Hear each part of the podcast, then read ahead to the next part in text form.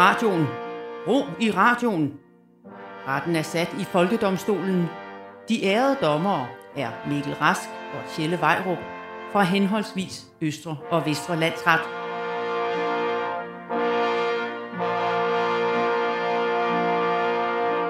Vær hilset ære dommer Rask. Vær hilset æret dommer Vejrup, og vær hilset æret lytter, hvis navn ifølge vores demografiske undersøgelser sandsynligvis er Preben. Ja, hej Preben. Dette er Radio 4-programmet Folkedomstolen, hvor du, kære lytter, kan få en hjælpende hånd til at danne de helt rigtige meninger om alt, der sker omkring dig, uden at du rent faktisk behøver at have en mening selv.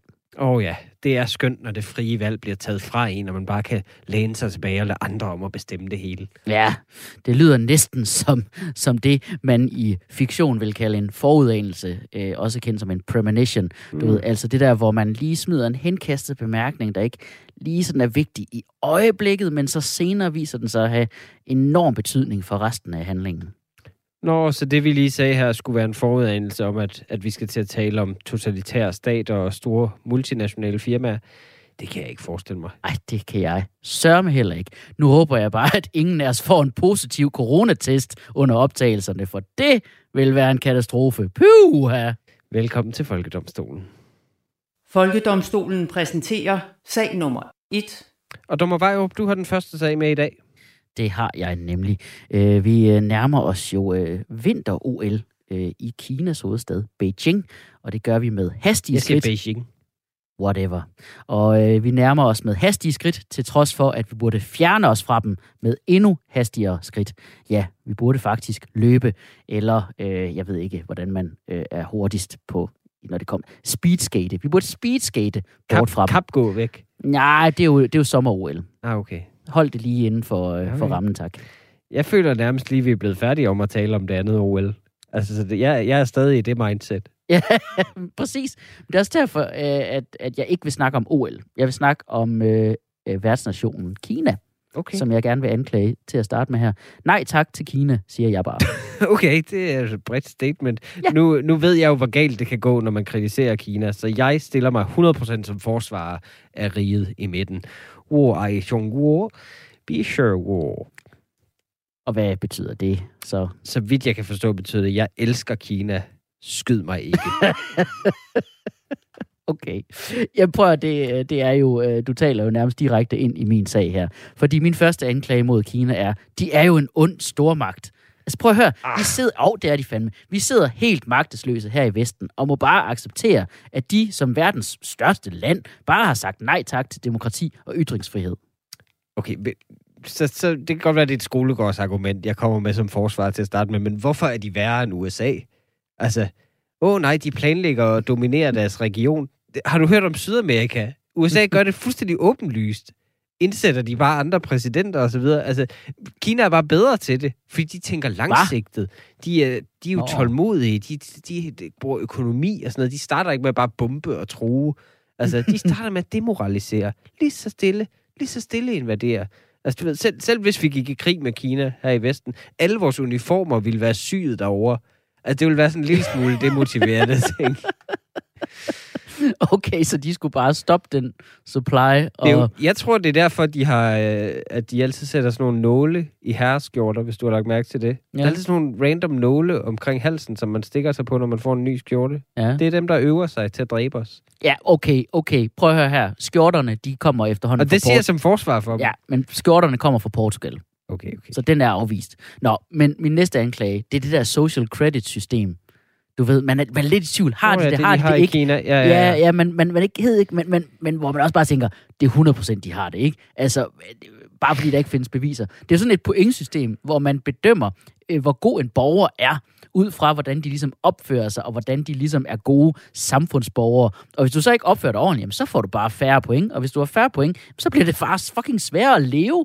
Så kan du ikke rejse, du kan ikke øh, få et sted at bo. Det er jo sindssygt, det er fuldstændig sindssygt.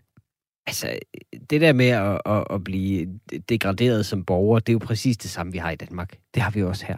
Hvornår, Det er, jo, det er jo bare, hvis man siger noget sexistisk på sociale medier, så bliver man også fuldstændig... Altså, så kan man, har man det også virkelig svært ved at, at, at tage nogle steder hen Ja, lige og, pludselig. og man bliver arbejdsløs i adskillige uger. Det må man sige. Ja. Men prøv at det, det, er jo, det er jo vanvittigt at forestille sig, at, at, at ens evne til at finde sted at bo skal bestemmes af en eller anden social kredit. Du kan da ikke bare erstatte penge med en eller anden form for flydende kredit, der går op og ned på den der måde, og sådan fuldstændig ude af kontrol. Jo, fordi øh, det- du nævner det jo faktisk selv, at som forsvar vil jeg sige, at, at, at penge er fuldstændig det samme. Penge er faktisk en værre udgave af det der. Altså det kapitalistiske system, vi har i Vesten, er jo endnu værre. Fordi der, der er kun, der er ikke nogen, øh, noget kommunistparti, der ligesom holder styr på tingene. Der, der er kun rå kapitalisme, som, øh, som, som, som, altså, som er vores sociale kredit. Hvis du ikke har nok penge, så kan du heller ikke rejse pludselig. Du kan heller ikke finde et sted at bo. Det, det, der har vi bare sådan, det er folks egen skyld. Okay. Altså, penge er bare ikke afhængige af god opførsel. Altså, dem får du faktisk flere af, hvis du er nar. Så okay. der er deres system altså bedre, vil jeg sige. Okay, Selvom de, apropos... også, de, apropos også, de har også penge. Jamen, Det jamen, jamen, jeg forstår, jamen, de er jo nar, og det er også derfor, jeg ikke forstår øh, min næste anklager. Jeg forstår ikke, hvorfor vi skal læfle for Kina. Vi læfler jo helt sindssygt for dem. Prøv se på pandagerne. De, altså, den propaganda, de sender bare, altså, de sender bare sådan en blød propaganda til os, øh, med sort-hvid, og, og vi siger bare sådan, øh, vi slubrer det bare i os, og øh, vi står og glor på de der fucking pandaer. Tibet-sagen, Tibet-sagen, det lægger vi os bare ned og ruller rundt og anholder demonstranter. Men ellers så, uh, er, uh, så er vi så ops på, at alle skal opføre sig ordentligt, og der skal være lighed i verden og demokrati. Og Kina kommer, Kina kommer frem med kniblerne. Altså, jeg tror seriøst, det er derfor, vi ikke har afskaffet de der dybt kritisable flygtningecentre, vi har i Danmark endnu. Hvordan det? Jamen, du ved, dem der, øh, jamen, det er fordi, vi, vi, vi vil jo gerne vise Kina, sådan lidt i det skjulte vil vi gerne vise Kina, at vi faktisk synes, det er meget flot, det der, de gør med muslimerne i deres land. Så vi det er ligesom sige, ja, det er fordi, en tribute sang, ja, ja, du ved, kineserne, de gjorde det der med bare at tage uigurerne øh, i den der Xinjiang-provinsen, og bare putte Ja, dem i ja, koncentrationslejre, og så skal vi ligesom sige, åh, oh, oh, fuck, det er faktisk en god idé, Kina. Okay. øh, Indrømmet. Ja, ved, ved du hvad? Som forsvar vil jeg godt indrømme. Det er det, vi gør. Vi læfler. Og det, ja, vi læfler for dem. Men det skal vi også bare. Det er mit argument. Vi, det skal vi. Jeg forstår ikke, vi bliver ved med den der principielle tænkning der. Kina er den store, stærke, nye dreng i klassen. Hvorfor skal det være Danmark, der går hen til ham og siger, at hans madpakke lugter? Nej, vi skal da bare bukke og skrabe på alle tænkelige måder, slik deres støvler, hvis vi kan. Altså, det er jo kun fordi, at vi ligesom antager, at vores værdier i Vesten er de universelle værdier, at, at du ved, lige om lidt, så bliver kineserne socialdemokrater. Lige om lidt, hvis de bare får lov. Og vi siger det nok gange. Hvis vi sætter nok, nok provokerende statuer til dem. At det kommer ikke til at ske. Nu lyder det som dem der, der dater og livstidsfanger. Altså, Danmark er en statistisk anomali i Kina. Vi, vi, vi er sådan et plus-minus-tal, der lige så godt ikke kunne eksistere Okay. i forhold til De dem. kan ikke engang forstå, at, Hvad med, at vi, være lyttede så til få. flertallet, hvis Okay. vi er så glade for demokrati? Okay, så fordi vi i håbet om ikke at få buksevand, så skal vi bare Ja. være ligeglade med, at de trumler Ja. hen over alt og alle. Fuldstændig. Altså, øh, om muligt kunne vi hjælpe dem med at mobbe nogen endnu svagere. Det ville være en rigtig god strategi, synes jeg. Nå, de fortjener jo faktisk også at kanøfle nogen i Vesten efterhånden. Altså, prøv at tænke, hvad Kina har været igennem de sidste to århundreder Ja. af lort. Altså, øh, ekskluderet det, de selv har gjort selvfølgelig. Men opiumskrigene. Kina, eller hvad hedder det, England rykkede bare ind i 1800-tallet og fik alle i Kina afhængige af opium. Og så bagefter øh, invaderede de dem. Altså, det, det, og, og smadrede dem, da de prøvede at sige fra. Og det er stadig sådan lidt, altså ikke rigtigt på tale nogen steder, at de skal sige undskyld for det. Altså, Men- Men, Japan smadrede dem fuldstændig. England, da England røg ud af Kina som helhed, så gav de sig selv, så beholdt de Hongkong og gav sig selv en 99-årig lejekontrakt. ja. Altså, det, det, det er virkelig et røvhul, der gør det. det betalte vel for det. Nej, de betalte ikke, leje. de betalte ikke husleje. Og jeg, altså, jeg håber virkelig, at Kina har beholdt deres indskud. Men uden den lejeaftale, havde vi så fået prinsesse Alexandra. Åh oh, nej, det kan jeg faktisk godt se. Ja, der er jo brug for den der øh, connection, ikke? Okay, min næste anklage. Nu, nu, nu, okay, nu har vi snakket nok om, om, om fortrædeligheder og, og, og demokratisk og demokrati og undertrykkelse og sådan noget. Nu skal vi snakke bare sådan fucking kultur, mand. Den Mhm. mm-hmm. kinesiske kultur, den er så flad er og kedelig. Nej, Ej, prøv at den er, prøv at den er lige så intet sigende som... Prøv at de har en fucking mur. Det er bare en lang mur. ikke? Altså, sidste år, der blev der skabt stor røre omkring sådan en, en ung kvindelig kinesisk stand-upper. Ja. Øh, og hendes, øh, det, der gjorde, at de synes hun var så vild, var, at hun, hun gik på scenen og sagde, at øh, mænd ikke er noget særligt. Og, og Ja. deres hoved er eksploderet. Det var det. Det var det. Det var den vildeste joke, de nogensinde havde hørt. Du kan da ikke som komiker synes, at det er et, er et, er et rigt land. Den er sgu meget stærk. Altså, men, men prøv at. Det er ikke en lukker. Kontekst for fanden. Det vil, altså, en dansk stand vil heller ikke give mening i Kina. Du, ved, så du, kunne ikke, du kunne ikke fortælle et milliard mennesker, at jo, så kommer han ud og taler om, øh, om, om, om at ryge pot, og så Blive klapper smidt ud af alle. Fona. Ja, præcis. Hvad er Fona? Det eksisterer ikke engang længere herhjemme. Nej. Altså, kinesisk kultur er jo så meget. Det er så kæmpestort land. Men altså, bare, bare kung fu-filmene alene er jo nok grund til, at vi burde underlægge os dem. Det er jo bedre underholdning, end noget Hollywood nogensinde har kunne finde på. De har jo bare strippet alt det ligegyldige væk fra en actionfilm. Der er Mm. kun kampscener, stort set. Det Ja. kan Hollywood simpelthen ikke finde ud af. Der skal altid presses et eller andet andet lort ind. Og så rystende kameraer, fordi Hollywood ikke kan finde ud af at koreografere et slagsmål. altså, det, det, er jo det, de gør i alle Batman-filmer. Så, så åh, der er en slagsmålscene, eller Jason Bourne. Ah, så får ka- kameramanden et epileptisk anfald. Ja. Nej, kung fu-film. De Ja. har rent faktisk øvet sig. Ved du hvad? Jackie Ja. Chan har rigtig fået et hus i hovedet dengang. Ej, jeg har Altså. virkelig lyst til at sige til dig, at, at Hollywood godt kan finde ud af at lave kampscener, men jeg er lige begyndt at se den der nye Disney Plus-serie, der hedder ja. Boba Fett. Ja. Book of Boba Fett. Ja. Og der har de fået en eller anden sindssyg idé med at, at filme øh, slås- eller kampscenerne øh, i sådan en total. Altså du ved, hvor man Men ser det, det, det, hele kan de ikke på afstand, og så lige er så kan man se- lige pludselig så, når, når det så er på afstand, og man ikke kan skjule det med vinkler, så kan man Ja. sige, fuck, de er dårlige til at Det er slås, det. mand. Det er det. Oh, okay, men, men okay, min sidste ting Ja. mod Kina, min sidste anklage. De undertrykker deres eget folk. Altså, en, gang, en ting er, at de er undertrykker verden, men bare se, hvordan de gjorde under OL i Beijing. Øh, sidst der var OL i Beijing, du ved, øh, sommer-OL 2008, Ja, ja. der, der, der, der, der de, de, de decideret smed folk ud af deres huse og rev hele altså, øh, områder ned og gjorde folk hjemløse, bare for at kunne bygge hoteller og stadioner og hvad ved jeg, og Hvis man gerne vil støtte breddeidrætten, ikke? øh, det er jo det, OL kan også. Det er meget idræt. bortset fra eliten, så, så giver det jo også bedre bredde, breddeidræt, når folk ligesom kommer ud og, og går langt Kæft. øh, som befolkning. Jamen, det er jo også det er jo effektivt. Det er jo en effektiv måde at drive et samfund, at de meget nemmere kan skrue på knapperne. Bare se under corona. Det kan godt være, det startede der corona, men det var da også deres indsats, man skulle kigge til. Altså, det var meget nemmere at håndtere, når man bare kan mure folk inden i deres Okay. opgang. Altså, Ja. det, det er da meget bedre. Okay, prøv at, jeg, øh, jeg føler, vi er nødt til at indkalde et vidne her. Ja, fint Ja. nok. Jeg vil gerne øh, indkalde, øh, fordi altså, vi sidder lidt og snakker om et land, vi ikke rigtig ved så meget om. Altså, jeg har aldrig været i Kina, for eksempel. Så, Så det har jeg heller ikke, desværre. så jeg tror, vi skal have et, et, et vidne, der rent faktisk har været der. Folkedomstolen indkalder til vidneskranken. Jeg indkalder Kenneth K., der har en øh, faktisk meget overraskende stor øh, indsigt øh, og kendskab til landet Kina. Står kodet for Kina? Det... det er vi nødt til at spørge ham for, om.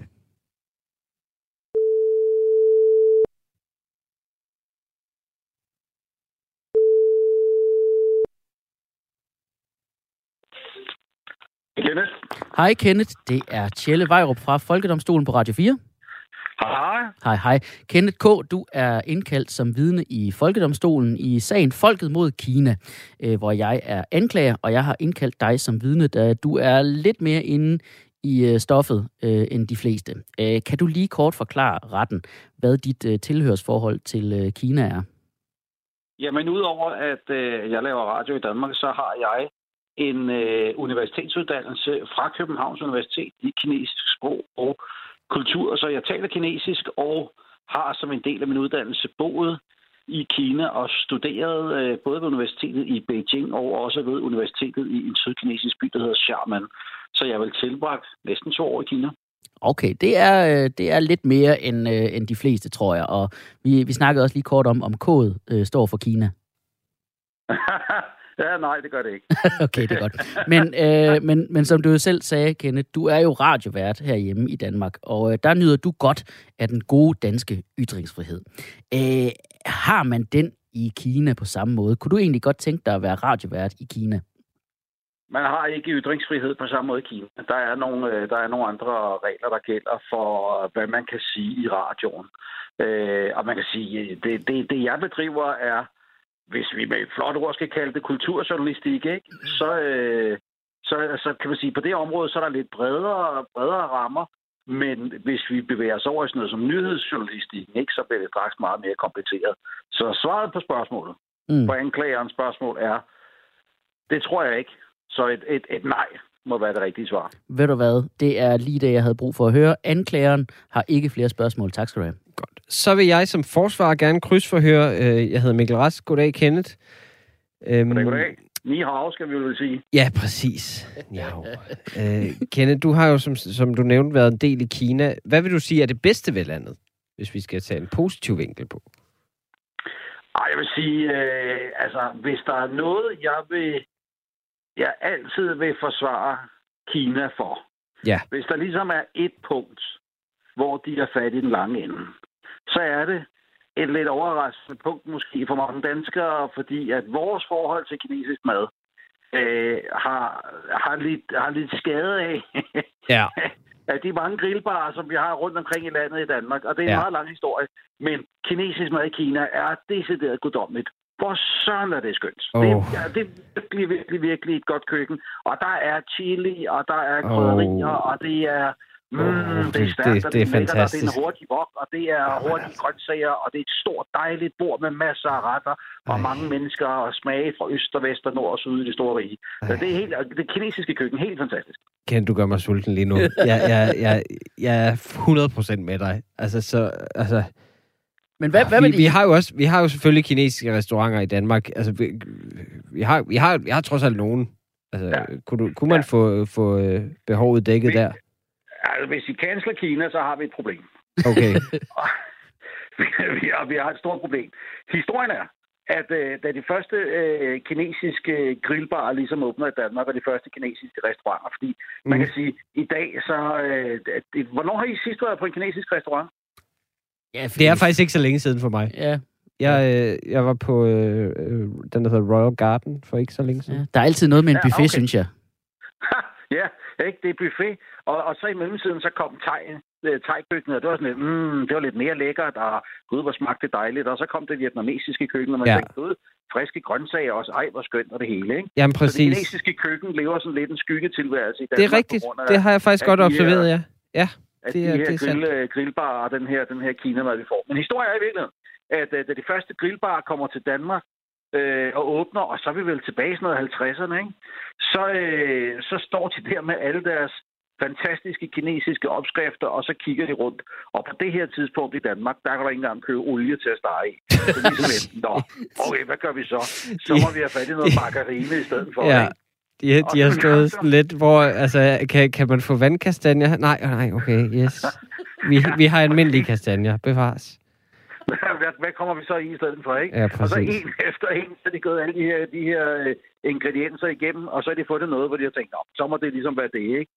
Øh, og så er de gået i gang med at lave det, og så har de første danskere spist for de her restauranter og tænkt, sikke dog, Gud, de serverer jo ikke sovs og kartofler, Nej. men de serverer ris, og, og ej, hvor har vi nogle spændende ting, ikke? Ja. Så langsomt stille og roligt, så har de her retter fået sit eget liv, og, og så har vi lært hjemme at kende øh, de her retter at kende. Og så øh, er der kommet flere kinesere til for at åbne flere grillbarer, og de har kigget på de første og spurgt dem og sagt, hey, hvad for nogle retter fungerer godt? Og folk har sagt, I skal køre en, der hedder chop suey. Ja. og det bizarre er, at den ret findes ikke i Kina. ligesom, ligesom, der findes heller ikke, du, du kan næsten ikke opdrive en forårsrulle i Kina, vel? Ej, det så, øh, så det her, det her køkken, vi har haft herhjemme, og, og har nærmest udviklet sådan et parallelt spor, som jo strengt taget ikke har noget rigtigt med det kinesiske køkken at gøre. Så risikoen er, at hvis I canceler Kina, hvis I canceler Kina, ja. så er vi altså efterladt med, at det eneste levn, vi har fra det store, stolte kinesiske ah. køkken, det er grillbarnes chop suey og ris med kaj. Uh, ved du hvad, det var i hvert fald overbevist mig, og jeg tror jeg også alle med fungerende smagsløg. Tusind tak, Kenneth. Tak til vidnet. Ha' en god aften. hej hej. Hej. Fuck, mand. Altså, okay okay, du, du, du, du vil så gerne straffe Kina for deres politiske overtrædelser og whatever. Hvad, hvad, hvad kan vi overhovedet gøre ved det? Okay. hvad kan vi gøre ved det? Okay, men så kan vi boykotte. Altså, vi kan jo for eksempel boykotte vinter Jeg kommer ikke til at boykotte maden. Det er Nej, helt nej, nej, men vi kan jo boykotte, boykotte vinter-OL. Vil du for eksempel alligevel se vinter-OL? Nej. Principielt ja. Ja, okay, men, men, vi Men kan det er, bare, dårlig, vi kan det er en dårlig idé at Boy- boykotte det. Det er en Boykot. dårlig idé at boykotte det. Prøv at tænke på, at vi har aldrig haft flere danskere med til et vinter-OL end i år. Det læste jeg den anden dag. Nå, At vi har både damer og herrer med i ishockey. Altså, og nu siger jeg bare, bare den sport. Altså, hvis, hvis de andre nu boykotter, og vi så ikke gør, hvis vi ligesom er den ene lille dreng, der holder med den store, stærke dreng, og så Kanada og Sverige og de andre, der er gode til ishockey, ikke møder op til vinter-OL, så har vi jo faktisk en chance. Åh, oh, fuck, mand. Det er et OL-guld lige der. Ja. Okay, jeg har en dom. 10 kendes for ret. Okay, Danmark skal i den grad bare bukke sig i støvet for Kina. Prøv at vi er jo komplet ubrugelige i forhold til dem. Vi skal da bare være det land i EU, der skamløst støtter Kina, og så bare nyde godt af det. Og så siger vi øh, ni hao, eller vent lidt. Farvel til den. Folkedomstolen præsenterer sag nummer 2. Ja, du lytter til Folkedomstolen på Radio 4, øh, hvor vi skal i gang med en sag, hvor øh, dommer Vejrup og jeg, dommer Rask, skal afgøre noget på danskernes vegne, Mm-hmm. for eller imod. Øh, Apple er jo blevet det største firma nogensinde i værdi for nylig, Okay. øh, hvilket ifølge mig er helt ufortjent. Øh, det er sådan, jeg vil indlede den her sag med at sige, at altså, jeg sidder her og, og kigger på en iPhone. Altså, det, den er jo kun fed på grund af det indhold, andre laver til den. Det er jo en fuldstændig ligegyldig, alt for dyr skal til andre apps, som er det, man bruger tid på. Jeg blev hacket her i december, mistede både Facebook og Instagram adgang. Ja, det hyggede vi andres med. Altså, så er det jo bare en dørstopper, du har. Den kan ikke bruges til noget. En iPhone er ikke god. Kunne du så ikke bruge øh, Twitter og TikTok, eller... Jo, men så skal man jo mene noget om politik, eller kunne danse, eller et eller andet. Altså, Ja. det er to ting, jeg i forvejen har svært ved. Altså, jeg prøvede at gøre begge to samtidig. Jeg stod og danse. Da, da, da, nye borgerlige er mærkelige. Altså, Men altså, du vil anklage Apple? Ja, ja, ja. Tilbage på sporet. Apple. Jeg vil anklage firmaet Apple for at være blevet for store. Ja. Altså, vi, prøv at tænke, at vi har kapitalisme her i Vesten. Vi har fri konkurrence, åben, altså til synladende. Og så ender vi alligevel med alle sammen at skulle have den samme telefon. Som kun bliver dyrere, fordi de er de eneste med mm. Den cool telefon at købe. Ja. Så fungerer systemet jo ikke. Jeg stiller mig som anklager i sagen Folket mod Apple. Jamen, og det er jo fordi, at du, øh, du har jo netop forsvaret Kina, og det er jo kun fordi, du hellere vil have Huawei. Er det, er det fordi, du gerne vil have Huawei sponsorat? jeg vil gerne være den nye Christoffer for Huawei. det er det, jeg gerne vil. Okay. Kom med din første anklage. Ja, min første anklage er bare, at, at de er for dyre, deres produkter. Altså, Apple er jo indbegrebet af stil over substans. En Ja. iPhone er ikke bedre på nogen målbare parametre. Alle andre producenter bliver ved og ved med at sige det, og alle folk er sådan, nej, jeg tror stadig, jeg skal have iPhone'en, fordi den bare ser federe ud. Mm, Den er pæn. Ja, den er pæn. Mm. Det, det, det, er sådan en, det er en hjernetom model Ja, med bulimi, ja. Åh oh, nej, stil. der bare skider strømforbrug ud. Ja, stil. Eller brækker det op, rettere. Ja. Åh, stil og udseende over substans. Åh, det var dog Ja. frygteligt. Det er jo kun ligesom alt underholdning i Danmark, som i øvrigt også er for dyrt. Jeg ved, hvad du tager for at optræde til en julefrokost. Så meget af en halv time med dig ikke værd. Åh, oh, Gud. Nej, det, det har folk også ment. Men i år, eller også var det coronaen. Øh, Nej, okay, mit, mit næste argument som anklager mod Apple er, at øh, min MacBook, som jeg sidder med foran mig, den, den bliver dårligere og dårligere og dårligere. Mm. For hver version, de kommer med endda. Det er ikke engang bare den, man har. Min gamle MacBook var fin. Den holdt i syv år eller sådan noget. Upåklageligt. Så satte jeg mig på den. Det kunne den ikke holde til. Men, men det vil jeg også sige, de skulle ikke have lavet den så tynd. Altså, det var en fejl. Den bliver dårlig. Den nye er altid lort. Det er som om, at de starter fra nul hver gang. Ja. Og så skruer på sådan nogle små ting, som at gøre den tyndere, hvilket aldrig har betydet noget, hvor tynd en, en bærbar computer er. Mens den bare bliver langsommere og dårligere. Der alt, alt skulle være hurtigere i min nye, og det tager 5 sekunder for den at åbne en browser. Mm, det er vidunderligt. Mit forsvar er, prøv at høre, Apple er jo innovation, og derfor genopfinder de bogstaveligt talt sig selv hver gang. De starter fra nul hver gang. Ikke du ved, hvad, hvad, hvad, hvad er det, der sker, når man tager erfaringer med over i sine projekter? Man hænger fast i trummerum, man hviler på laverbærene, og Apple, de hviler ikke på laverbærene. De fyrer alle dem, der havde De brænder laverbærene. Ja, men de og brænder hele- laverbærene, altså, Og brænder man. samtidig alle ingeniørerne Ja. inden, åbenbart. Disruption! Brænder, de brænder hele landsbyen ned, mand. Og så starter de fra bunden. Så hiver de nogen ind fra gaden og siger, lav en computer. De, jeg ved ikke, hvordan. Præcis, så er du ikke formet af dine fordomme. Det er så åbenbart derfor, de laver oplader, der ikke passer sammen. Eh. Altså, det, jeg, jeg, kan ikke, jeg kan ikke forstå den logik. Det er jo kun for at give en fuckfinger til dem, der... Altså, til, til, prøv at tænke, hvor mange gange det er sket, at nogen har sagt, kan jeg lige låne en oplader? Nå, nej, du har den gamle. Øj, hvor irriterende. så er jeg nødt til at give 19.000 kroner for den nye computer. Men jeg, prøver, altså. Jeg synes, det er perfekt det der med, at, at man ikke bare har universelle oplader. Så slipper man for, at der altid er nogen, der vil låne en. Og så skulle man jo bare have hver sin egen. Mm. En unik NFT-oplader. Ja det, ja, det kunne de sikkert godt finde på at lave. Ja. Okay, mit næste anklagepunkt er netop, at det er nogle meget, meget irriterende typer, der står bag det firma. Mm. Mm. Øh, inklusive nu afdøde Steve Jobs, som Ja. jo nærmest blev helgenkåret. Altså, det, den hype, der var omkring ham, det er heldigvis drevet lidt over nu, men der var Ja. jo en periode på et par år, hvor der kom, hvad, tre spillefilm om Steve Jobs Mm. på en treårig periode. Altså, en CEO, det er folk simpelthen tænkte var en god Hollywood-historie. Ja. En fucking tech-nørd, der startede et succesfuldt firma. og fordi han har taget syre en gang og mediteret, og ikke gik med slips og bælte, så skulle han pludselig være cool. Mens Ja. han faktisk var et røvhul, der ikke selv opfandt en skid. Ja, prøv at høre, Steve Jobs var den største badass nogensinde. Tænk over, Hvordan han, det? han valgte at bekæmpe kraft ved udelukkende at spise frugt. Og det gik ikke skide godt. Det gik ikke super godt, nej. Men, Men det var i hvert fald innovation. Ja. Han har fyret alle sine læger og sagt, nu, nu tager vi nogen, som slet ikke har nogen fordomme. Fyren fra Joe and the Juice. og lad ham kurere mig. Ja, Jamen, altså, mit næste anklage er jo... Det, det, okay, en ting er stifterne, men Apples fans er jo de værste. Apple-entusiaster, det er jo de eneste fans af noget som helst, som altid bliver interviewet på en launch, omkring en launch-dato for et eller andet. De bliver interviewet, som om de er eksperter. Altså, det gør man jo ikke, når, histori- når der er en historie om Coca-Cola i fjernsynet. Så stiller man ikke om til Bjarne, der har fem paller Pepsi Max eller, eller, eller Coca-Cola i sit skur for at høre, hvorfor har firmaet succes? altså, med, hvad er din ekspertvurdering som, som, som storforbruger? Men prøv at, ja, Det er ynkeligt. nej, det er da fantastisk. Ja, mit forsvar er, at jeg har da netop brug for at høre forbrugernes take noget oftere. Altså tit så drukner forbrugerne. De drukner jo bare i ubesvarede mails, eller bliver kastet rundt i telefonisk kundeservice, eller gemt væk i kommentartråde på sociale medier, der alligevel bliver domineret af racister eller antivaxere. Prøv at høre, det her det er det eneste firma, hvor man konstant hører forbrugernes holdning. Jamen, den er jo fuldstændig ens hver gang. Det er jo som en religion. Det er jo bare fader, hvor ja, jeg skal have den nye, jeg skal have den nye iPhone. Selvfølgelig skal jeg det. Altså, det, og det er jo kun en livstidsting. Det, er jo- det er jo ikke, fordi de ved noget om de produkter der. Det er, det er ren stil igen over substans. Det, det, du kan ikke skrue på dit Apple-produkt, ligesom en bilentusiast, der rent faktisk ved noget om det produkt, han er fan af, kan reparere det, og, og i øvrigt hylder gamle ting og kan historien. og Sådan. De der, de køber bare det nye og smider det gamle af helvede til. Mm. Altså, de, de ser ned på folk, der har det gamle. Ja. Altså, der er jo ikke, der er ikke nogen veterantræf, hvor man mødes med sin iPhone 2. Og det, gør, og det er der jo ikke, fordi de alle sammen er smadret. Ja, og thank God for det.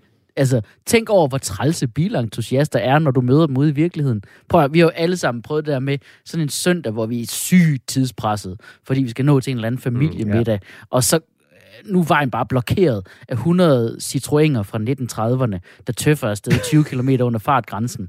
Er det, er, det, er, det, er det dine helte? I det mindste Er det kan dine- de holde er de det- produkter. Er det dine entusiaster? Ja, det er det faktisk. I stedet for konstant udvikling. De, de udvikler, udvikler, udvikler, og de kan simpelthen ikke udvikle et, en telefon, der ikke går i stykker, bare man kigger på den. Mm. Det er min næste anklagepunkt, er, at deres produkter er for skrøbelige. Jeg er jo seriøst mere bange for at tabe min iPhone, end for at tabe min baby. Fordi babyknogler trods alt er bøjelige. Mm. Altså, hvis min, hvis min store søn kommer hjem med et sår fra børnehaven, så siger jeg, nå ja, børn kommer til skade. Hvis min iPhone bare ligger på kanten af bordet, så bliver jeg sådan, nej, nej, nej, nej, nej, nej, det kan gå helt galt. altså, Det lyder som om, det er dig, der er, er lidt skrøbelig, hvis jeg må være helt ærlig. Prøv, vi er nødt til at votere. okay. Jamen, altså. Okay, lad mig spørge om det her. Hvad skrev du dit manus på? En Mac. det, ved, det ved du Ja. Ja. Hvilken telefon talte vi i, da vi arbejdede på det her manus? En iPhone. Ja. Hvis du er så meget imod det, hvorfor skifter du så ikke bare? Jamen, jeg har da også dårlig samvittighed over, at jeg ikke bare skifter til et andet mærke, men det er jo fordi, mit had til Apple er trods alt ikke større end min dogenskab. Og Ja. det, det, det, det spiller ligesom lidt sammen lige nu. Okay. Så skulle man måske komme med en dom, der kan øh, øh, hjælpe lidt på den beslutning, du har, har svært ved at træffe. Altså, du Ja, vil, ved du, du- vil ja, jo gerne du skifte, men, Ja, men du kan Det er bare ikke. for besværligt, fordi man, det er simpelthen alt, der ja. skal skiftes. Ja, okay. Jeg har en dom så. Ja. Fint. 10 kendes for ret. Alle andre firmaer end Apple tvangslukkes. OnePlus, Huawei, alle sammen. Så man ikke længere skal gå med den der tvivl. Ja. Så fint, så overgiver vi os til dem. Altså, de vil alligevel have monopol. Fint, så, så skal det slet ikke hedde en iPhone mere. Det er bare en telefon. Det er den eneste, du kan få. Ingen spørgsmålstegn ved det. Du skal ikke gå og kigge over hækken mere. Altså, ligesom dengang religion ligesom gik fra sådan en personlig aktiv gud, hvor der var flere guder, og de konkurrerede til bare at være ham her, han er, han er alle steder. Ja. Han er bare sådan en form for energi, du ikke kan se. Det, det skal være Apple. Apples er riget og magten og æren. Kan jeg få et amen? Ah, men okay så. Nå, men du øh, lytter stadig til Folkedomstolen på Radio 4. Vi gør os til dommer over sager og trends, der fylder i netop dit liv. Ja, og som domstol skal vi arbejde meget, meget hurtigt, øh, bortset fra vores normale sager. så, øh, så vi skal arbejde endnu hurtigere. Vi skal her give en række lynhurtige domme og nye love. Ja, det skal vi. Folkedomstolen præsenterer lynjustits. Og, og så skal jeg lige have det her. Åh, oh, det er længe siden, vi har lavet det her. I Afghanistan saver Taliban-styret nu hovederne af mannequin-dukker, fordi repræsentation af den, kvinde, af den menneskelige figur er imod deres tro. Folkedomstolen foreslår, at Danmark gør det samme, bare omvendt. Altså, du ved, meget mere varieret repræsentation af mannequiner. For eksempel, hvor er dem med ølvom, som er 1,68 meter. Et meget specifikt ønske. Ja. Folk, der endnu ikke har smidt deres juletræ ud, dømmes til at spise pebernødder hver eneste dag til aftensmad indtil næste jul. Ja, yeah. Jeg er vokset op med, at det at smide juletræet ud, det fik man ordnet tidligt. Min far smed det ud 22. december. Så Nå. er det overstået. Han var sat med også en rigtig mand. Et rumteleskop på mission fra NASA øh, foldede for få dage siden verdens største, største solskjold ud. Vi dømmer, at øh, det efter brug skal doneres til dommer Mikkel Rask til brug i sommerhalvåret, hvis han skal på stranden. Okay, meget sjovt. Velkommen. Dansk Folkeparti foreslår, at musikere skal have ren straffeattest, hvis de skal optræde til offentligt støttede arrangementer. Folkedomstolen fastslår, at øh, offentligt støttede rapkoncerter tværtimod burde kræve en plettet straffeattest, så vi slipper for det der danske fjolle hygge-rap. Hmm. Så må Per Værst til at leve op til sit navn og blot sig i en park eller et eller andet. Dansk Journalistforbund finder det meget bekymrende, citat slut, at journalister er blevet indkaldt som vidner af PET og Forsvarets efterretningstjeneste i en lækagesag. Man føler, at kildebeskyttelsen presses af efterretningstjenesterne. Folkedomstolen godkender indkaldelsen, indkaldelsen men foreslår diskret de danske medier og sende folk som Henrik Kvartrup ind til afhøringen. Så vil han begynde at afhøre dem, og alle bliver irriteret, før de overhovedet når til deres egne spørgsmål. Det er faktisk en god plan. Coronapas skal nu gælde i kortere tid efter vaccination. Folkedomstolen anbefaler, at vi i stedet helt dropper passet så, da det alligevel tager mere end fem måneder for det at loade i appen hver gang. det er det værste øjeblik, Ja, når man præcis. er på en restaurant, Ja, ja, ja. og man står der. Jeg har det faktisk. Den skal lige have ansigtsgenkendelse. Ans- Face ID virker ikke, fordi jeg har mundbind. Som opfølger til forrige dom, den jeg havde lige før. Øh, vi dømmer i øvrigt, at danske efterretningstjenester afskaffes og erstattes med Henrik Kvartrup og et ubegrænset budget. Hans metoder er shady, men den mand kan finde snavs på alle. Det er sådan, vi får væltet Putin. Komikeren John Stewart har påpeget, at i Harry Potter-filmene fremstår de nære nisser i Gringotts-banken meget som jødiske karikaturer. Øh, Folkedomstolen er enig og godkender den shitstorm, der er i gang lige nu, men minder om, at der også er meget karikatur af britiske mennesker i, i de film. Oh, we'll have some golly bottom tea down in Willywinks Road, where the elves live. Der er jo ingen, der er så britiske i virkeligheden. Ja. Det er jo fuldstændig... Altså, alle de der troldmænd er sådan nogle verdensfjerne, forfinede, quirky, vagt homoseksuelle typer. At det er British face. Ah, ligesom... Øh, Ligesom blackface, det er British face. ja, og, der. og Combardo-stemmen. Øh, Ja. stemmen. Præcis. ja. Torsdag var årsdagen for øh, vrede Trump-støtter stormløb på kongressen i USA. Vi døller, dømmer Donald Trump skyldig i at være årtidets største entertainer. Hold kæft, det var godt. Mere af den slags. Så synd, han ikke laver noget lige nu. Altså, det er utroligt, at det nye Radio 24 ikke har kabret ham til et program. Prøv sådan, forestil dig det her debatprogrammet. Det David Tras. Tras versus Trump. Det sælger sig selv. Det er ungt. Det har de helt klart det æder med ungt. Og øh, til sidst, grundet stigende elpriser dømmes alle danskere i min husstand til at huske at slukke for det fucking lys ude i gangen. Jeg erklærer hermed øh, samtidig mig selv skyldig og påfører mig lige nu en fodlænke til straf. Ja. Men ikke en elektronisk. Nej. Det er simpelthen for dyrt nu. Ja, helt klart. Vi skal også videre til næste sag. Folkedomstolen præsenterer sag nummer 3. Ja, og du lytter til Folkedomstolen på Radio 4, hvor dommer Rask vil bringe en sag til behandling på danskernes vegne. Det er nemlig rigtigt. Jeg har udvalgt en forbrydelse mod danskerne, som sker virkelig tit. Det seneste eksempel så jeg i et interview med Christian Eriksen, fodboldspilleren, der fik et hjertestop på banen sidste år. Og øh, det var jo frygteligt. Det husker vi alle, tror jeg. Men øh, det blev også smukt, hvordan øh, holdet bakkede ham op bagefter, synes jeg. Ja, det er faktisk lidt der, jeg vil hen. Øh, jeg ved godt, det er ikke populært måske at sige, men altså, hver eneste gang i det her land, at nogen næsten dør, Ja. så skal vi danskere bare, altså, så kan de ikke bare gøre det i fred. Så skal det filmes i bedste sende. Så skal vi danskere udsendes, udsættes for en syndflod af klichéer bagefter. Okay. Og inspirerende taler og foredragsturnéer. Og, altså, Christian Eriksen udtaler sig nu for første gang. Men han kunne lige så godt lade være. Vi ved, hvad han vil sige. Selvfølgelig siger han, jeg føler mig faktisk heldig over, at det endte godt, og min familie har jo betydet mig. No shit, min holdkammerat. Altså, det, det interview kunne være skrevet dagen efter, han, han ko- kollapsede. Altså, Men prøv det at, er det, fuldstændig ligegyldigt. det er et sensationelt interview. Det var så sensationelt et interview, at Andreas Kravl, som lavede interviewet, dagen efter blev interviewet om, hvordan det var at lave interviewet. Er det rigtigt? Ja, ja, ja. Det, det er så, dag før. Og det er, sgu da, det er da lidt sensationelt. Han vil tilbage og spille i en, i Han har, haft klub. en, han har haft en nærdøds næroplevelse. Ja. Altså, ja, du, du siger det selv. Han vil tilbage og spille i en ny klub, Christian Eriksen. Det er jo en vanvittig idé. Det er så dumt. Du fik et hjertestop, så lad os sgu da være med at lave elitesport mere. altså, det, det er rent sund fornuft. Men det må man ikke sige. Nej. Altså, man, og man ved bare, at alle siger, de støtter det, men der er ikke nogen klub, der har lyst til det i virkeligheden, til at blive der, hvor han dør anden gang på banen. altså, jeg, Hvad, jeg, er stiller, du, hvad er det, du anklager helt præcis? jeg stiller mig som anklager mod at hylde nærdødsoplevelser. Okay, så ikke mod nærdødsoplevelser, men mod det at hylde dem. Nej, ja, præcis. Ja, okay. Jamen, jeg forsvarer det, og jeg tror da gerne, at øh, for eksempel hans, øh, altså at OB, altså Odense Boldklub, de vil da gerne have ham. Det er, skal så selvfølgelig lige siges, det er selvfølgelig bare lidt ligesom at dø rigtigt og spille for OB, så lad os ikke håbe det for ham. Okay, min første anklagepunkt er netop, at Christian Eriksen skal ikke lave comeback. Der er ikke nogen, der tør sige det, som sagt, fordi, og det er jo fordi nærdødsoplevelser absolut skal være en solstrålehistorie. Du må ikke sige, ej, det var forfærdeligt, jeg var simpelthen så bange, jeg er stadig bange, hvad, hvis- hvad hvis det sker igen? Gider du tage min puls? Det må du ikke. Det må du, du skal være sådan positiv af det. Hvad der ikke slår dig ihjel, gør dig stærkere. Nej, det gør ikke. Du døde decideret. Du var nærkontakt til manden med lægen. Ja. Så skulle du altså holde lav profil bagefter. Det er bare det, jeg siger. Ja, han døde, og så levede han igen. Altså, det er da for sindssygt. Altså, det, det er jo tydeligvis, hvad slår dig ihjel, men som du så besejrer, gør dig jo åbenbart uovervindelig.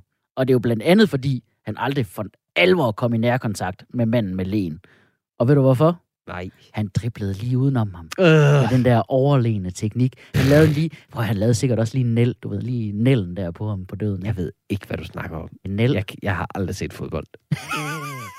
Okay. Det er, det, er, det, det er bare irriterende. Det er den samme klichéfest hver eneste gang, om det er en fodboldspiller. Hvad det, er. det er altid oh, folk, der pludselig sætter pris på deres familie. Ja. Nu, nu kan jeg se, hvor vigtig min familie er. Kunne du ikke se det før, eller hvad? Hvorfor skal vi hylde dig? For det så er du bare et røvhul. Jamen, jeg havde jo min kone før, men det viser sig, at hun kan førstehjælp, så nu er hun egentlig ok i min bog. altså, den person skal da holde kæft. Men jeg prøver, altså, det, der, der skal jo noget traumatisk til, for at man kan værdsætte de små ting. Hvorfor skal der det? Jamen for eksempel en, en, en morgen som i mandags. Ja. Den første øh, mandag efter øh, en lang juleferie, Ja. og de børn, der skulle i børnehave for første gang siden 20. September, december eller et eller andet, ikke? Ja. Det kaos, der fulgte, det fik mig fandme til at værdsætte, at jeg har et arbejde, jeg kan tage på, men Bevares. Hvad er din næste anklage? Okay, min næste anklage er, at mediernes interesse for de her nærdødsoplevelser, den er for automatisk. Du får bare en garanteret forlomme i mediemøllen. Alle andre skal præstere noget for at komme i medierne. Du har bare fucket 100% op, eller, eller stået og gloet i din telefon, da en eller anden Nissan er pløjet ind i dig. Hvorfor er det spændende? Hvorfor er det mere spændende end nogen, der er gode til et eller andet? At du har stået der, mens... Altså, Jamen, det jeg kan for... for, slet ikke forstå. det er det, fordi folk med nærdødsoplevelser er præcis ligesom du og jeg. Knud, Nå, det er relaterbart, Det, ja, det er relaterbart, Ja, okay. fordi vi er alle sammen nogle kluder, kludermækler, der lige er slupnet, men så var vi heldige. Altså, det er ligesom med bagedysten. Prøv at, vi, vi kan ikke spejle os i de perfekte. Vi kan spejle os i dem, der fucker op, ligesom vi selv gør. Jamen prøv, det, det er jo, og, og næsten dø er jo den eneste sådan selvudviklende ting, som du ikke engang kan gøre frivilligt. Altså, du kan gå i kloster, du kan trække, du kan gøre alt for at blive bedre menneske, tage bevidsthedsudvidende stoffer, hvis det er det. Men alt det bliver toppet, hvis du har fået en Ferrero Rocher galt i halsen under et rekordforsøg. altså, hvordan er det fair? Hvor er det jo, altså, det er jo, øh, det er jo, det, jamen altså, det er jo måske, uh, måske er det det, altså alle, alle Christian Eriksens største fans, ikke? Ja. Det er jo sådan nogen, der, der elsker brun sovs, ikke? Ja, altså, præcis. så de sidder jo også bare og fylder sig med brun sovs, ikke? I håbet om, at det også kan give dem et hjerteslag. Ja. altså, det er, jo, det er jo deres måde ligesom at aktivt opsøge det her, i håbet om, at de kan dejse om, og så kan Puk Damsgaard skrive en bog om dem, eller et eller andet. Han er faktisk en meget relaterbar fodboldspiller. Nå, Ja, ja, min næste han har, anklagepunkt han har er... hjerteproblemer. Præcis. Min næste anklagepunkt er, at nærdødsoplevelser er for nemme at få. Altså, folk, der søger efter dem, de, de, de skal altid lave de samme ting, folk, der har nærdødsoplevelser. Det er altid, fordi de har dyrket elitesport eller skydivet og sådan noget. Altså, hvis du virkelig vil have en nærdødsoplevelse, hvis du vil risikere livet, gå ned på Blågårds plads med en pose oregano og råbe, her er hash til halv pris. Altså, så, så kan du være en, nærdødsoplevelse. Det er ikke specielt. Mm, okay, men altså, der er altså også nærdødsoplevelser af alle andre steder, end at du ved... Sådan noget ekstrem sport, eller Ja, hvad? ja, men det er også i trafikken i København, for eksempel. Det er en konstant nærdødsoplevelse. Jeg har egentlig nærdødsoplevelser hver dag, føler jeg. Og det, det er bare først rigtigt, når der er vidner på. Okay. Ellers, ellers så går Aften Danmark nødt til at stole på, at jeg var ved at blive øh, ramt af en hjemmeisbil øh, tidligere, fordi at jeg... Bare på dine blå øjne Ja, skal men de fordi jeg, det. fordi jeg blev for ivrig og snublede ud foran dem. Stop! Det er derfor, at jeg... Stop, jeg skal have en isbåd. Ja, ja, men...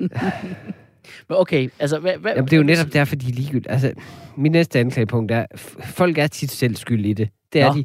Altså, hvorfor hylder vi folk, der aldrig ville være i livsfare, hvis de bare levede fornuftigt og jævnt som os andre? Spille fodbold en gang hver 14. dag. Ja. Altså, og, og tage en øl i pausen. Altså, nej, nej, du skal partout springe i bungee jump fra en F-16 hen over Syrien eller sådan noget. Stå og sluge flammer på toppen af Mount Everest. Og så skal du i god aften Danmark bagefter. Altså, du, du kan jo ikke tabe. Du kan ikke tabe, hvis du gør, sådan noget, hvis du gør noget dumt. Mm. Fordi hvis du overlever, så er du sej, fordi du overlevede. Og hvis du, hvis du, hvis du næsten dør, så er det sgu også sejt, selvom du har fucket alting op. Ja, Så er ja. du i live. Så kan du komme ind og fortælle om det. Mm. Der er ikke nogen, der stiller spørgsmål, hvorfor gjorde du det i første omgang? Jamen, det er jo... Altså... Ah, Det, jeg, jeg synes jo, det er fedt, fordi man, man kan jo se, at dem, der så klarer den, det er dem, der fortjener den. Og dem, der så ikke klarer den, altså dem, der man hører om, som dør, og som så ikke kan fortælle deres historie bagefter, jamen det er altid de der irriterende sådan, typer, der laver surfertegnet. Der siger, radical dude. Mens de går ud mod en tsunami-bølge. Ja, prøv at høre, jeg, Ja. jeg tror, vi er nødt til at indkalde vidne. Ja. Øhm, fordi jeg, jeg vil gerne have en person på banen, som faktisk har haft en decideret nærdødsoplevelse. Folkedomstolen indkalder til vidneskranken. Jeg vil gerne indkalde Patrick Larsen.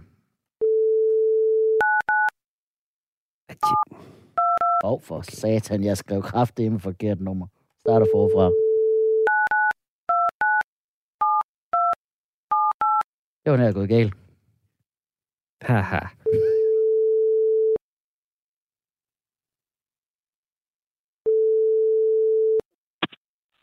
Det er Patrick. Hej Patrick Larsen, det er Tjelle Vejrup fra Folkedomstolen på Radio 4. Ja, goddag, Tjelle. Goddag, Patrick. Jeg øh, har indkaldt dig som vidne her i programmet, øh, fordi dommer Mikkel Rask lige nu kører en sag, hvor han stiller sig som anklager øh, mod det her med at hylde historier om nærdødsoplevelser. Han kalder dem kedelige.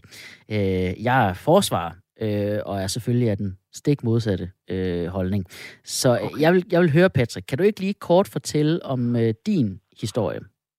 Øh, jo, altså meget kort fortalt, så jamen, øh, i øh, 2018, da jeg var 27 år, der fik jeg en hjerneblødning ud af det blå.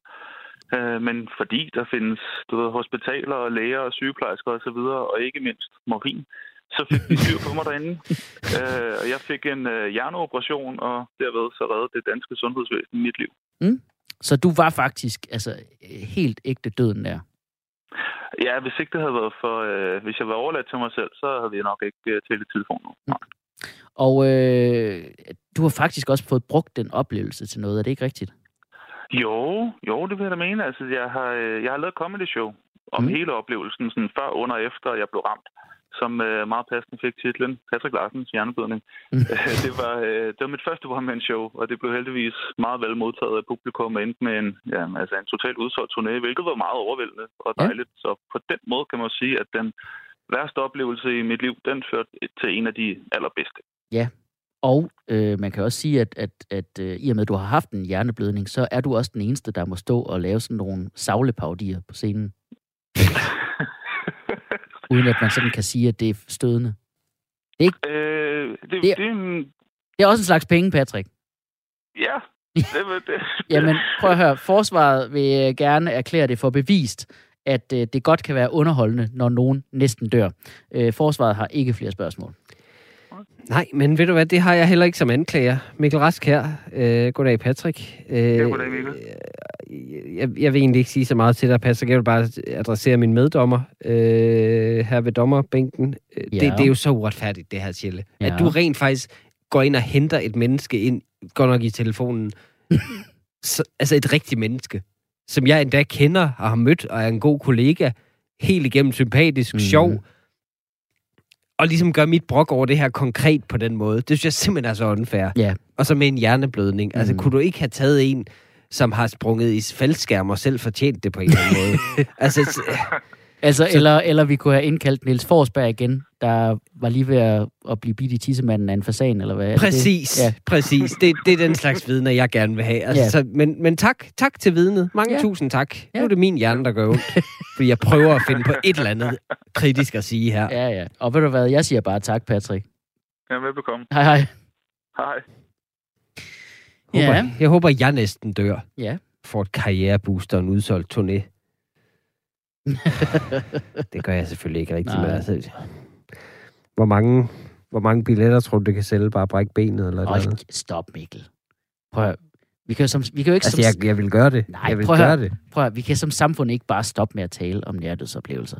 Det vil, prøv at tænke på, at det vil være dødstød til programmer som Godmorgen Danmark, for eksempel. Ikke?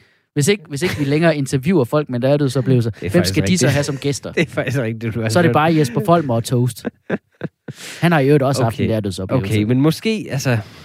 Hvis man vil afskaffe nærdødsoplevelse, så lad, så, lad, så lad os sige det. Det er da en positiv spin på det. Folk skal da ikke næsten dø. Det skal det ikke udsættes for. Vi kunne, men, men altså, det kan vi jo så ikke gøre. Det vil være statistisk umuligt, men måske kan man gøre dem mindre spektakulære så. Mm. Altså gøre det til ikke noget særligt at være lige ved at dø. Det er jo den anden vej at gå. Ligesom Nå. Hvis man får corona. Ja. I starten var det noget helt vildt og utrolig farligt. Man skulle, man skulle ud og fortælle sin historie. Man fik blomster lagt foran sin fordør nærmest. altså, Altså- det er rigtigt. Der blev lavet sådan et, en mindesdag. Minde, Ja, ja, alle, der en, stod ja. allerede folk og, og holdt, øh, holdt gravøl nærmest. altså, det, ja, og, man stod, det og så måtte man ud og sige bagefter, at det var faktisk ikke så slemt. Præcis. Mm. Altså, men, men det, det kunne vi måske gøre på en eller anden måde med nærdødsoplevelser. Okay. Så det skal faktisk, nærdødsoplevelser skal nærmest De skal trivialiseres. være mere almindelige, ja. ja. ja, de skal trivialiseres på en eller anden måde. Okay, jamen øh, kom med din dom. 10 kendes for ret. Nærdødsoplevelser består. Øh, men alle skal have en stor kollektiv nærdødsoplevelse, så folk er tvunget til at holde kæft omkring det. For en gang for alle ikke føle sig specielle. Ja. Derfor så forbydes lasagne i en uge i Danmark. Okay. Fordi det vil gøre, at i hvert fald alle børnefamilier i Danmark vil have to dage i ugen, hvor de er alvorligt bange for at dø af sult, fordi de simpelthen ikke har fantasi til at lave andet til aftensmad. Okay. Den dom er muligvis baseret på personlig erfaring. Var lidt for real, det der, synes jeg. Folkedomstolen præsenterer sag nummer 4. Du lytter til Folkedomstolen på Radio 4, hvor vi er i gang med at dømme i sager om alt det, der får de små hår til at rejse sig i nakken på dig. Ja, eller få det til at vende sig i maven. Det lyder faktisk lidt makabert og blodigt allerede, den her sag, du har med om at veje op. Ja, bestemt, for priserne på mælk er stigende herhjemme lige nu. Ja.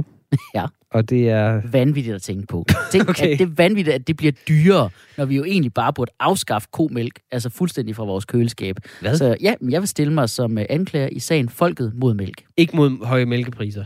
Okay, men øh, så, så forsvarer jeg mælk, for jeg har brug for min kalk. Alt Ja. det, jeg kan få. Mm, ja, og, og det er jo min første anklage. Du har ikke brug for det.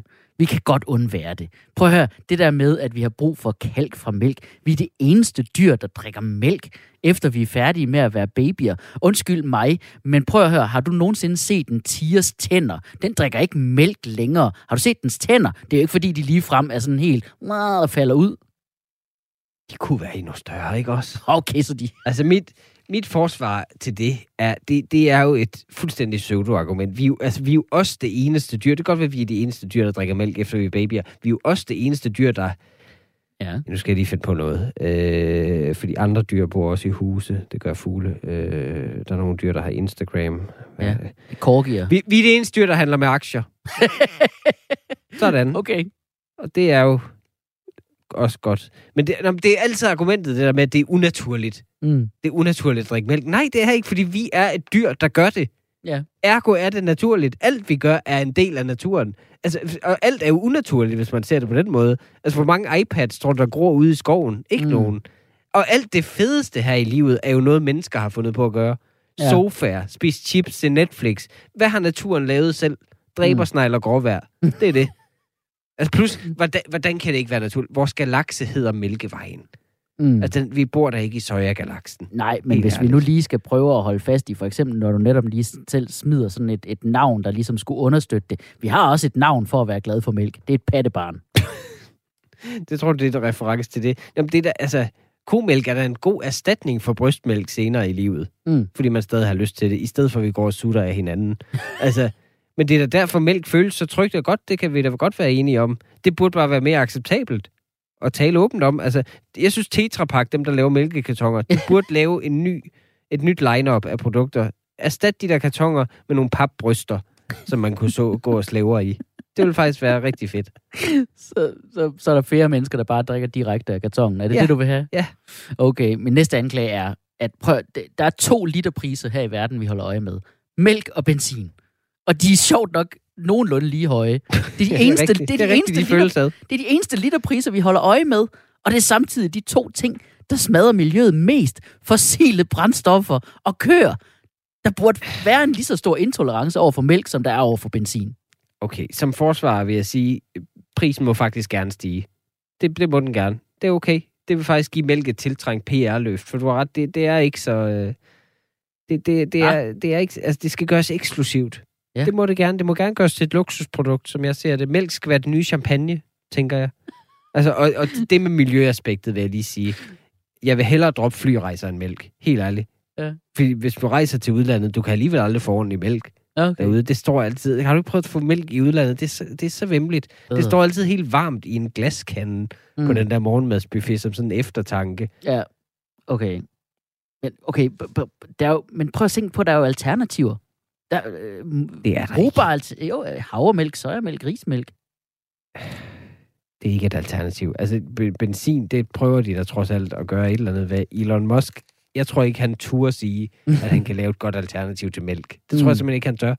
Okay. Altså, der, er- der er jo ikke nogen, du kan, det er ikke alternativ. Der er ikke nogen, der hælder et, et koldt glas sojamælk op og nyder en skål dejlige småkager. Det Mm. sker ikke. Det er kun til at kvæle sig igennem nogle havrefras. Okay, men prøv at tænke på, hvor klamt det er at drikke rent. Se, se lige på, hvor grim du er, når du drikker mælk. Det er da ikke grimt. Mm, det er det da. Det er skide grimt. Du er skide grimt, når du Det er sådan noget, mælk. Peter Falktoft siger. Mm, Helt ærligt. okay. Peter Falktoft er imod mælk. Du er den samme som Peter Falktoft nu. Du skal det, det, du fandme gerne ikke sige, at være? jeg er ligesom Peter Falktoft. I Nå. form. Populær. Succesfuld. Men okay, altså, vi kan jo bare ikke tåle det. Altså, vi får rent faktisk smadret vores maver af at druk, drikke mælk. Det tror jeg, det tror jeg simpelthen ikke på. Jeg, da jeg var barn, drak jeg en liter skummemælk om dagen. Ja, Det gjorde jeg. Ja. En, jeg, jeg. Jeg spurgte min mor det er rigtigt. Jeg drak en liter af det om dagen. Okay. Jeg har det jo fint. hvordan har din mave det generelt? Jamen, kan, den kan så godt ikke rigtig tåle mælk længere. Men, men, men det er altså mig, der er noget galt med. Sådan ser jeg det. Det Okay. er ikke mælken. Det er en svaghed, jeg prøver at kæmpe mig igennem. Okay. Og jeg drikker det stadig. Og så Okay. får jeg ondt i maven som en mand. Okay. Altså, okay, vi er nødt til at votere. Ja. Vil du seriøst forbyde mælk? ja, Altså, Okay, så er jeg nødt til at smide den vindende argument, så. kom Jeg er det. nødt til at, at tage handskerne af. De bruger det jo også til at lave ost af. Fuck. Og der ved jeg, at jeg har dig, Kjelle. Fuck. Jeg elsker ost, mand. Og det vidste jeg ikke engang. Det Ej. antog jeg bare. du er lige typen, der, Ja. der køber et lækkert ostebræt. Oh, jeg elsker ost. Og selv sammensætter det. Okay, jeg har en dom. 10 kendes for ret. Alle mælkeprodukter, der er tyndere end creme fraiche, afskaffes. Det vil Okay. sige, den Du skal fik- også... Og, det, og Så fik du mig. Ja. Pis. Ja, og creme fraichen, den skal til gengæld også være tykkere. 38 procent, det er slet ikke nok. Den skal findes i 50, 70, 80, 90 procent. Der skal være en creme F, der nærmest bare er absint i mælkeform. ja, bum. Det var alt for denne udgave af Folkedomstolen. Husk, du kan høre os som podcast på Radio 4-app, Apple Podcast, Spotify eller Podimo. Vi er tilbage med et nyt afsnit hver fredag kl. 13 som podcast, og i radioen hver søndag 20.05. Shit, Kjelle. Hvad? Jeg har lige fået positivt svar på min coronatest. Åh oh, nej! Det var jo lige det, der ikke måtte ske, som vi jo sagde i starten af afsnittet. Retten er hævet!